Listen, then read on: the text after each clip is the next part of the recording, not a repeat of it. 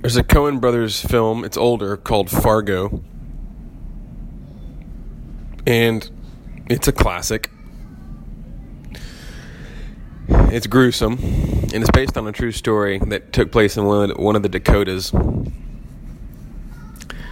And the main character is played by William H. Macy, and he's just a harmless Minnesotan who sells cars for his father in law, and he's in financial trouble. And that financial trouble, especially because it's tied to his father in law, because his father in law employs him, um, is affecting his marriage. And so, this harmless Minnesotan guy hires a couple guys to uh, to kidnap his wife, but then to the ransom will be paid by his father-in-law, who has a lot more money, to uh, to the guys to get his daughter back, and then he will pay the guys, but also take some of the money, pay off his debts, etc. I it's been a while since I've seen it, but I think that's the basic gist, and it's just a horrible plan. Obviously, it all blows up in his face and you know his intentions are can i use the word harmless? He just obviously he's doing a bunch of wrong things but he does not want anyone to get hurt. Everyone gets hurt. It all blows up. And by the end of the movie i mean everyone dies. And this little thing that he's done turns in it metastasizes because that's what evil does. That's what sin does, unless it's cut out. And it's gradual, and it eventually ends up taking over every scene, his entire family, his entire life. And by the end, you have this scene where even the two guys that he hired, these seemingly sort of, I won't use the word harmless again, but these crooks that are just looking to make some bucks, one of them murders the other one with an axe. And they're caught by the cops, and this lady um, is the police officer that catches them, and she's they're sort of in a, in a house out in the woods, and the the other guy that he had uh, the more heartless one that had ended up killing his his compatriot, he is caught by this cop with a wood chipper shoving something looks like a sort of baseball bat or piece of lumber two by four into the wood chipper. Turns out it's the it's his friend's his former friend's femur. He's just trying to get rid of the evidence and all the snow is red. He's just shoved this guy's entire corpse through the the wood chipper. Sorry if that if that uh, is too gruesome for you. Um, if it is don't watch the movie. It's it's pretty intense. But man the point a powerful point is made that uh, you know sin may start small, but it metastasizes, and it quickly it can quickly, quickly, quickly get out of hand. It's really a wonderful picture of our condition and of hell. What C.S. Lewis calls the great divorce between the great the greatest of all separations between heaven and hell are two and only two eternal destinations. You're either going to go to one place or the other. And sin and evil will metastasize in you to the point that you will be taken over by them and taken to the place that you deserve to go and that, it, and that I deserve to go. If indeed there isn't an intervention and an excoriation, a cutting out of that and a replacing of that with something new and sinless and pure and good. And that's that's the gospel. That's what Jesus came to do for us.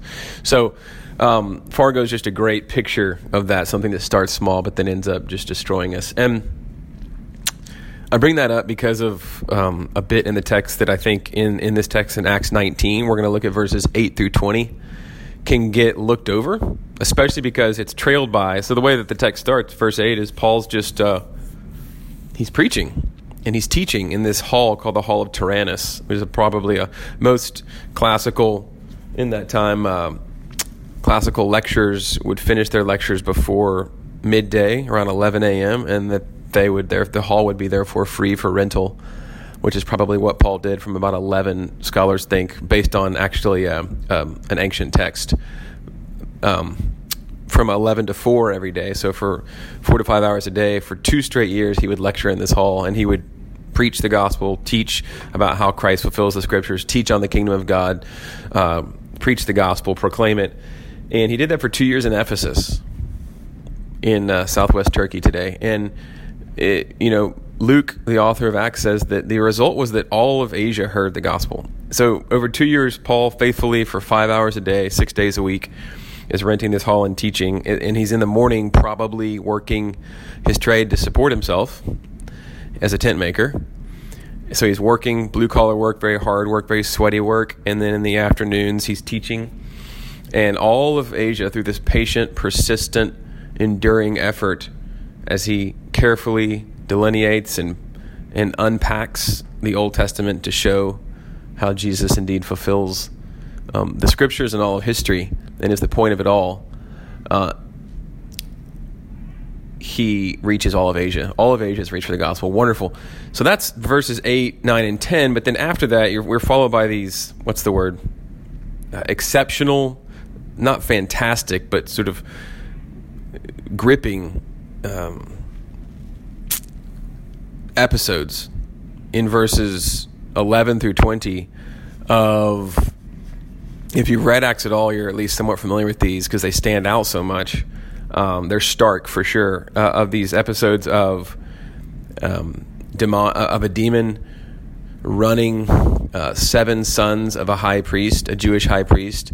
They're using the name of Jesus, but they are not saved. They don't. They don't have the Holy Spirit in them. They don't really know. They don't know Jesus. They're just using him and his name to to try to um, exorcise demons, try to cast a demon out of this this person, and the demon uh, says, I know Paul and I know Jesus, these names that you're using, but I don't know you.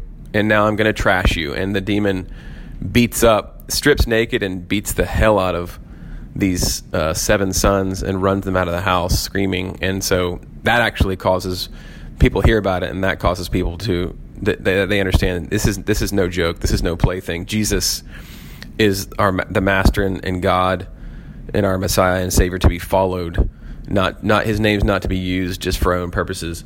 Uh, and then the, and then that's followed by this this book. Oh, before that, sorry, it's like a triple. It's a it's a sort of uh, a, a triumvirate. It's a trio of uh, of exceptional things that happen. The first thing after Paul teaching patiently for for two years is Luke right after that says, "Man, basically the the headbands and the sweat rags that he was using."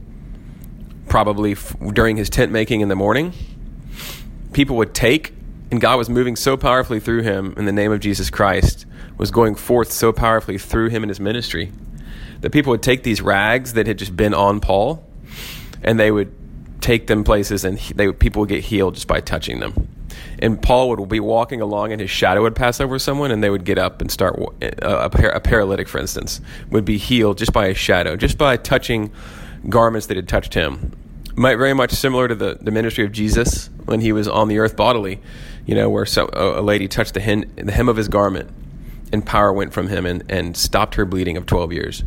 And so Jesus in Paul is doing the same thing. You know, greater things than I than I am doing will you do. And and his promise is, bearing is, is true here. So that happens. And then the seven sons of Sceva is what they're called, get the hell beaten out of them by a demon by falsely using the name of Jesus for their own purposes. And then after that, episode three um, is Luke kind of concludes this vignette by talking about the fact that man, part of the response in in uh, Ephesus and Asia when people uh, see the power of Jesus is that, and they hear the gospel preached, is that they um, they burn about five million dollars today, five million dollars worth of books, magic books. Sorry. uh, not like the Nazi book burnings, magic books, books that um, were tapping into the dark powers and the the, uh, the spiritual realm that's at war with with the Lord. And, and that's the other thing that's happening here. I mentioned you know Fargo and the slow the slow metastasizing of sin and evil uh, and how it can take us down and will indeed if it's not cut out. Uh, but also the other thing that we see here that's starker, and I'll finish and I'll, by coming kind of back to the Fargo thing, is that we see that clearly, clearly there are two kingdoms at war here. Yes, you see it with the teaching of Paul, but you really see it with the miracles that are happening, people being delivered, and you see it with the the the demonic uh, the, the demon just pouncing on these seven cats and, and stripping them naked and beating them up and driving them out of the house. You see it with the magic books that are being burned. This stuff's real. This stuff's real. It's just as real today as it ever was. It doesn't go away just because we don't believe in it nor anymore. Just because we bow down, as my old professor used to say, at the Cathedral of Medicine and we've seen that more this year, maybe than any year in in, in our lifetime. How we, oh boy, have we, and do we continue to bow down at the cathedral of medicine? Doctors have become our high priests. Now, now medicine uh, and science are wonderful things given to us by God through human ingenuity, cultivating His creation. Uh, science came about actually through Christianity and only arose in the West through the Judeo Christian West. Uh, that's a whole different subject, but it's basically um, accepted among uh, historians of science now. So, so I'm not dogging science or medicine, but but we we pay no attention to God in the spiritual realm anymore, and so we are materialists now in the West. We believe in, that nothing is except what we can sense, what we can see and hear and taste and touch, and so. Um, material is all there is, and so if you can't pop a pill, then uh, and fix it, then it, it's unfixable, etc. But no, that's false. Um, this, the the the war that's being waged is real, and Satan is subtle, and we see that the power of darkness is arrayed against the power the the king the kingdom of darkness is arrayed against the, the kingdom of light here. And um, you know that's that's something that goes all the way back to Genesis chapter 3 we see we see God say look when the serpent deceives our first parents God says to the serpent you're cursed and I'm going to put hatred between you and the woman and between your your seed and her seed and so basically what we see from that a lot of things is that there are two lines that go, are going to shoot forth out of Genesis 3 um, and create sort of rails, genetic, not genetic, but rails, spiritual uh, rails for the rest of um, spiritual guideposts for the rest of humanity, for the rest of human history. There will be two races, if you want to call them that, two kingdoms at war, two races on earth. Not, not hundreds of races, two races. It's not about skin color. We're all descendants of Adam. We're all sons of God with shattered images of him that are shattered through our sin, but still still there. We're still still made in God's image, still precious to him and worth redeeming. Um, but there are sons of the serpent and there are sons of um, the woman. Okay? And there are those who hate God and there are those who God has chosen who love him and are called according to his purpose. And we see that shooting forth, those two rays shooting forth from Genesis 3 onward. And we see that here in, um, we see that here in, in Acts 19. And we see that the, the progeny of God are not those born of the flesh, but those born of the Spirit through faith in Jesus Christ. And but the uh, the demonic hosts are arrayed against him, and they they understand that the fight is real. And so I'm not. I'm just going to make a few points about the sort of the more exceptional, um, standout bits here that we see in this text, where um, people are getting healed left and right just through Paul's rags and his shadow. There's um, there's a demonic just brawl going on that highlights um, the fact that we can't use Jesus, we follow him or don't. And then there's the burning of magic books and um, what we see in all these things when we pair them with what I started with, which is Paul and his teaching ministry, his patient teaching ministry, and his articulation of the gospel by parsing and dividing and unpacking and unfolding the word patiently day to day. When we press all these things together, I think we see a full orbed ministry of the gospel. And that's something that you just don't find a lot. And I want to bring us back to it and I want to highlight it and I want to say, let's go after this in prayer. Let's pray for this. Let's seek to embrace this in our lives and in the way that we share the gospel and teach and live. Um, and that is that there's a word ministry.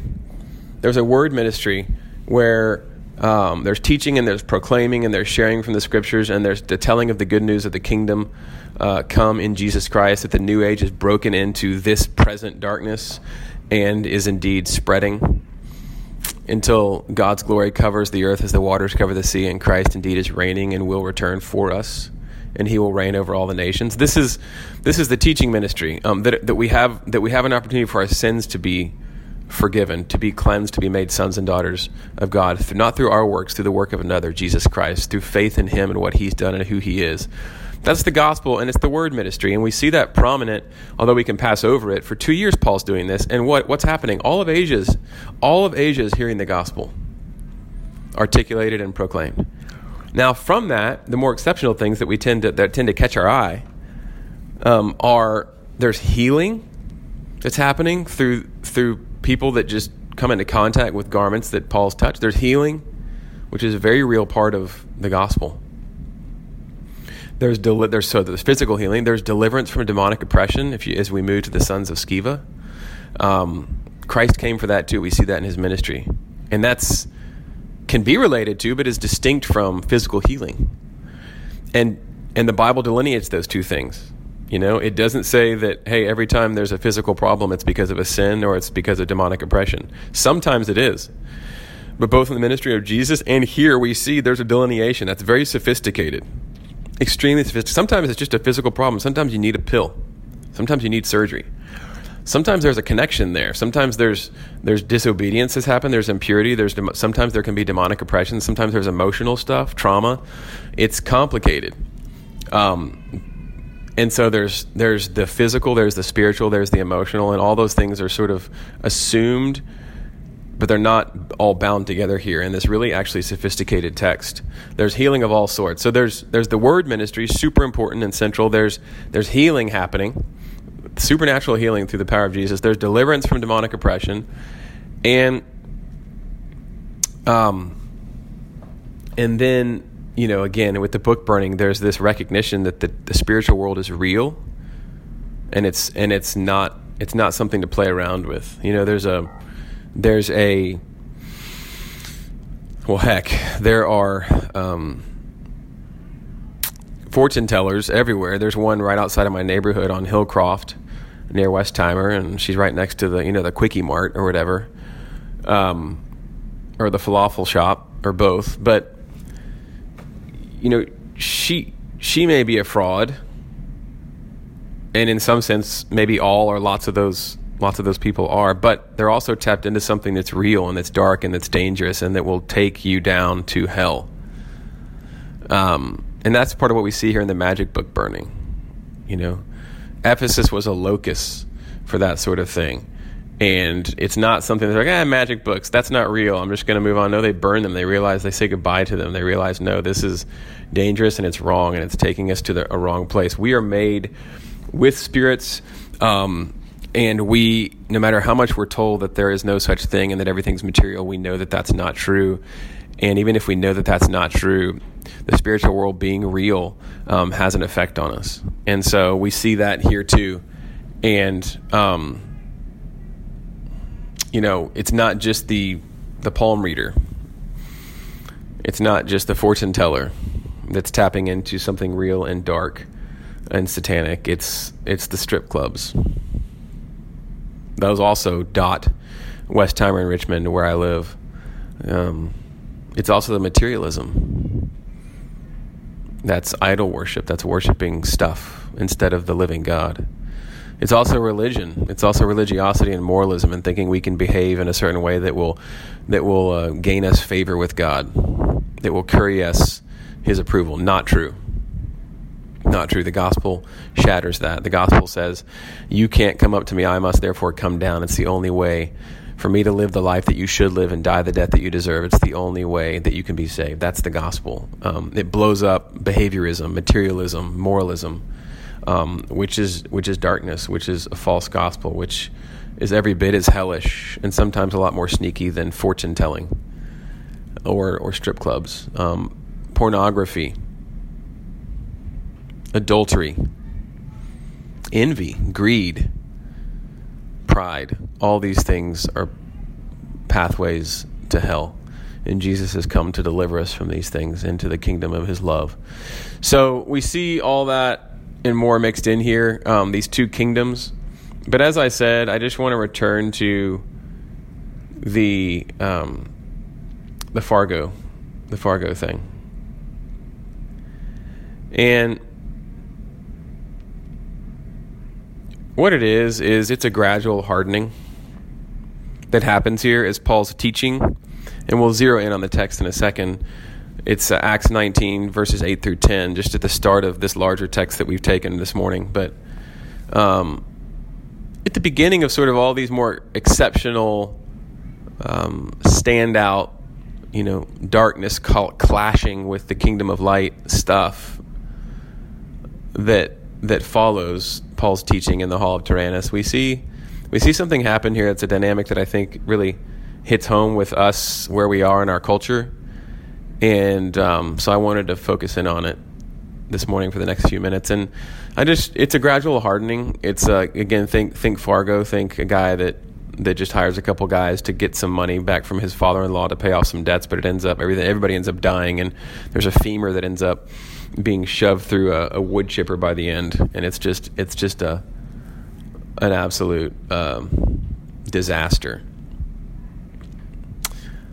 This can happen, and usually does happen one step at a time, and it ends up snowballing, and that's what that's what happens here in this text. Um, it's it's the reaction that the Jews have to Paul's sustained gospel proclamation in the synagogue week after week as he comes to Ephesus. He he always would go to the synagogue first, but at this point, it's a sort of breaking point for Paul. It's a decisive pivot point where he goes, you know what? I've I've come and I've shared the gospel with you first everywhere I've gone. I come to the synagogues first, but by and large, you not all not all some come to faith in Christ, but by and large, you continue to reject your Messiah, who is a Jew, who came through you to bless the world and indeed to cause you, as the Jews, as God's chosen people, to be a blessing to the nations. But you continue to reject him, and so I'm rejecting you, and I'm moving on from you to the Gentiles who are receptive. And and what we see is um, it's it's a it's a gradual hardening. It's a small and a slow thing that ends up taking taking them over and taking them down to hell every bit as much as again any um, any demon will, any fortune teller, any magic book. Um, and the ESV, let me just read these verses. It says, Paul, so this is Acts 19:8, and he entered the synagogue and for three months spoke boldly and reasoning and persuading them about the kingdom of God. But when some, this is verse 9, but when some became stubborn, and continued in unbelief, speaking evil of the way before the congregation, he withdrew from them and took the disciples with him, reasoning daily in the hall of Tyrannus. So Paul withdraws from them. Three things are happening there in the Jewish response. The first thing is that it says when but when some but when some became stubborn. That's the ESV translation. But when some became stubborn. Notice that it doesn't say but they were stubborn it says when some became stubborn. And that word stubborn is um, it's the verb that we get, it means to harden.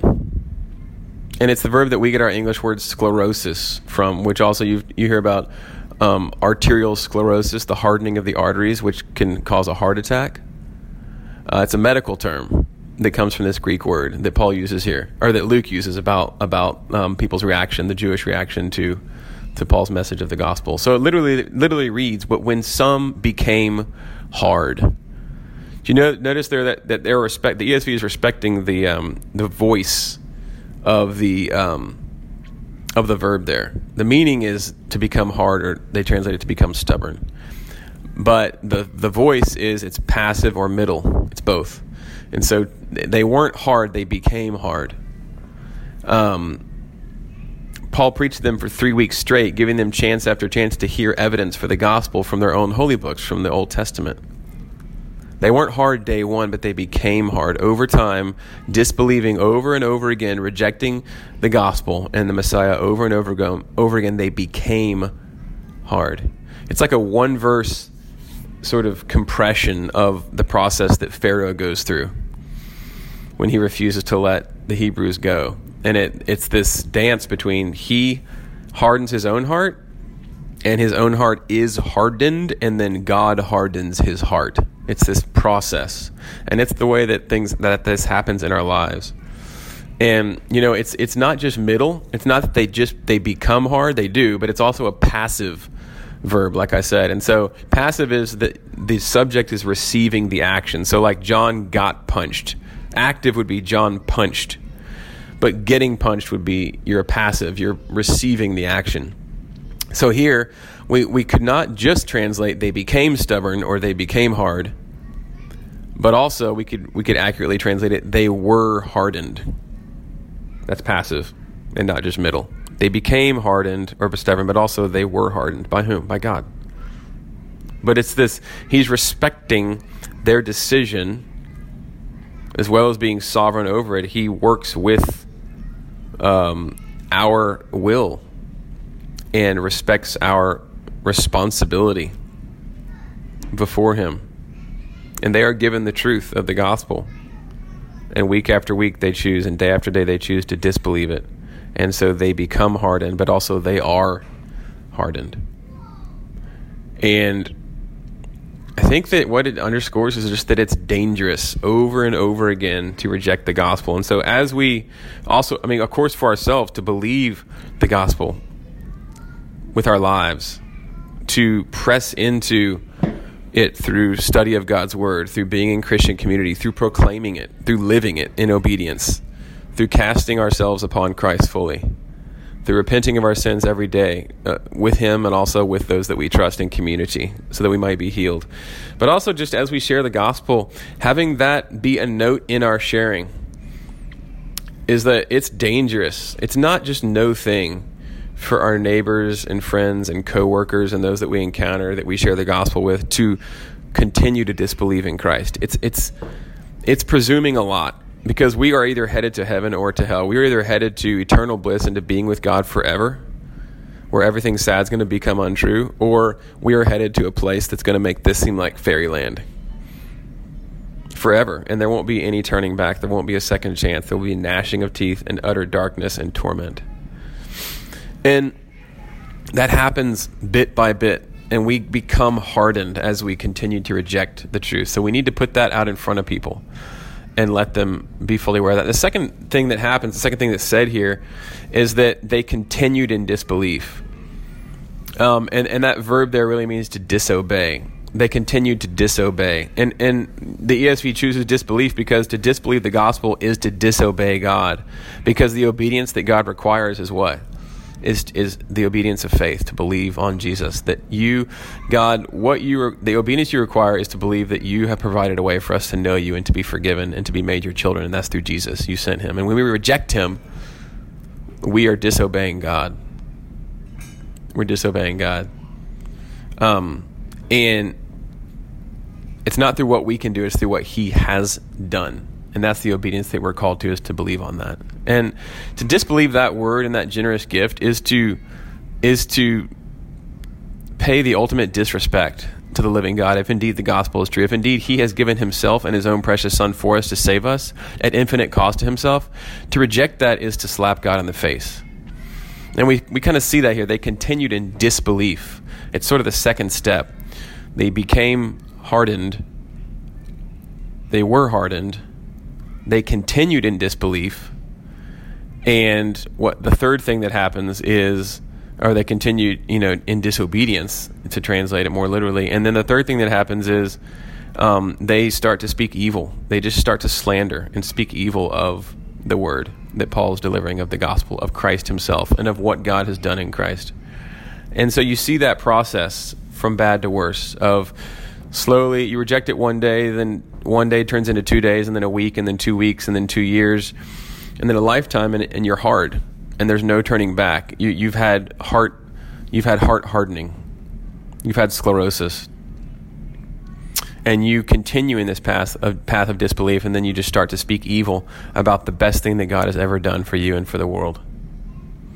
See we see that process and uh, it's terrifying, but it's real and it's it's what can happen, and it needs to be a warning for us and for those that we share with, and um, so that's why I started with Fargo because something that seems so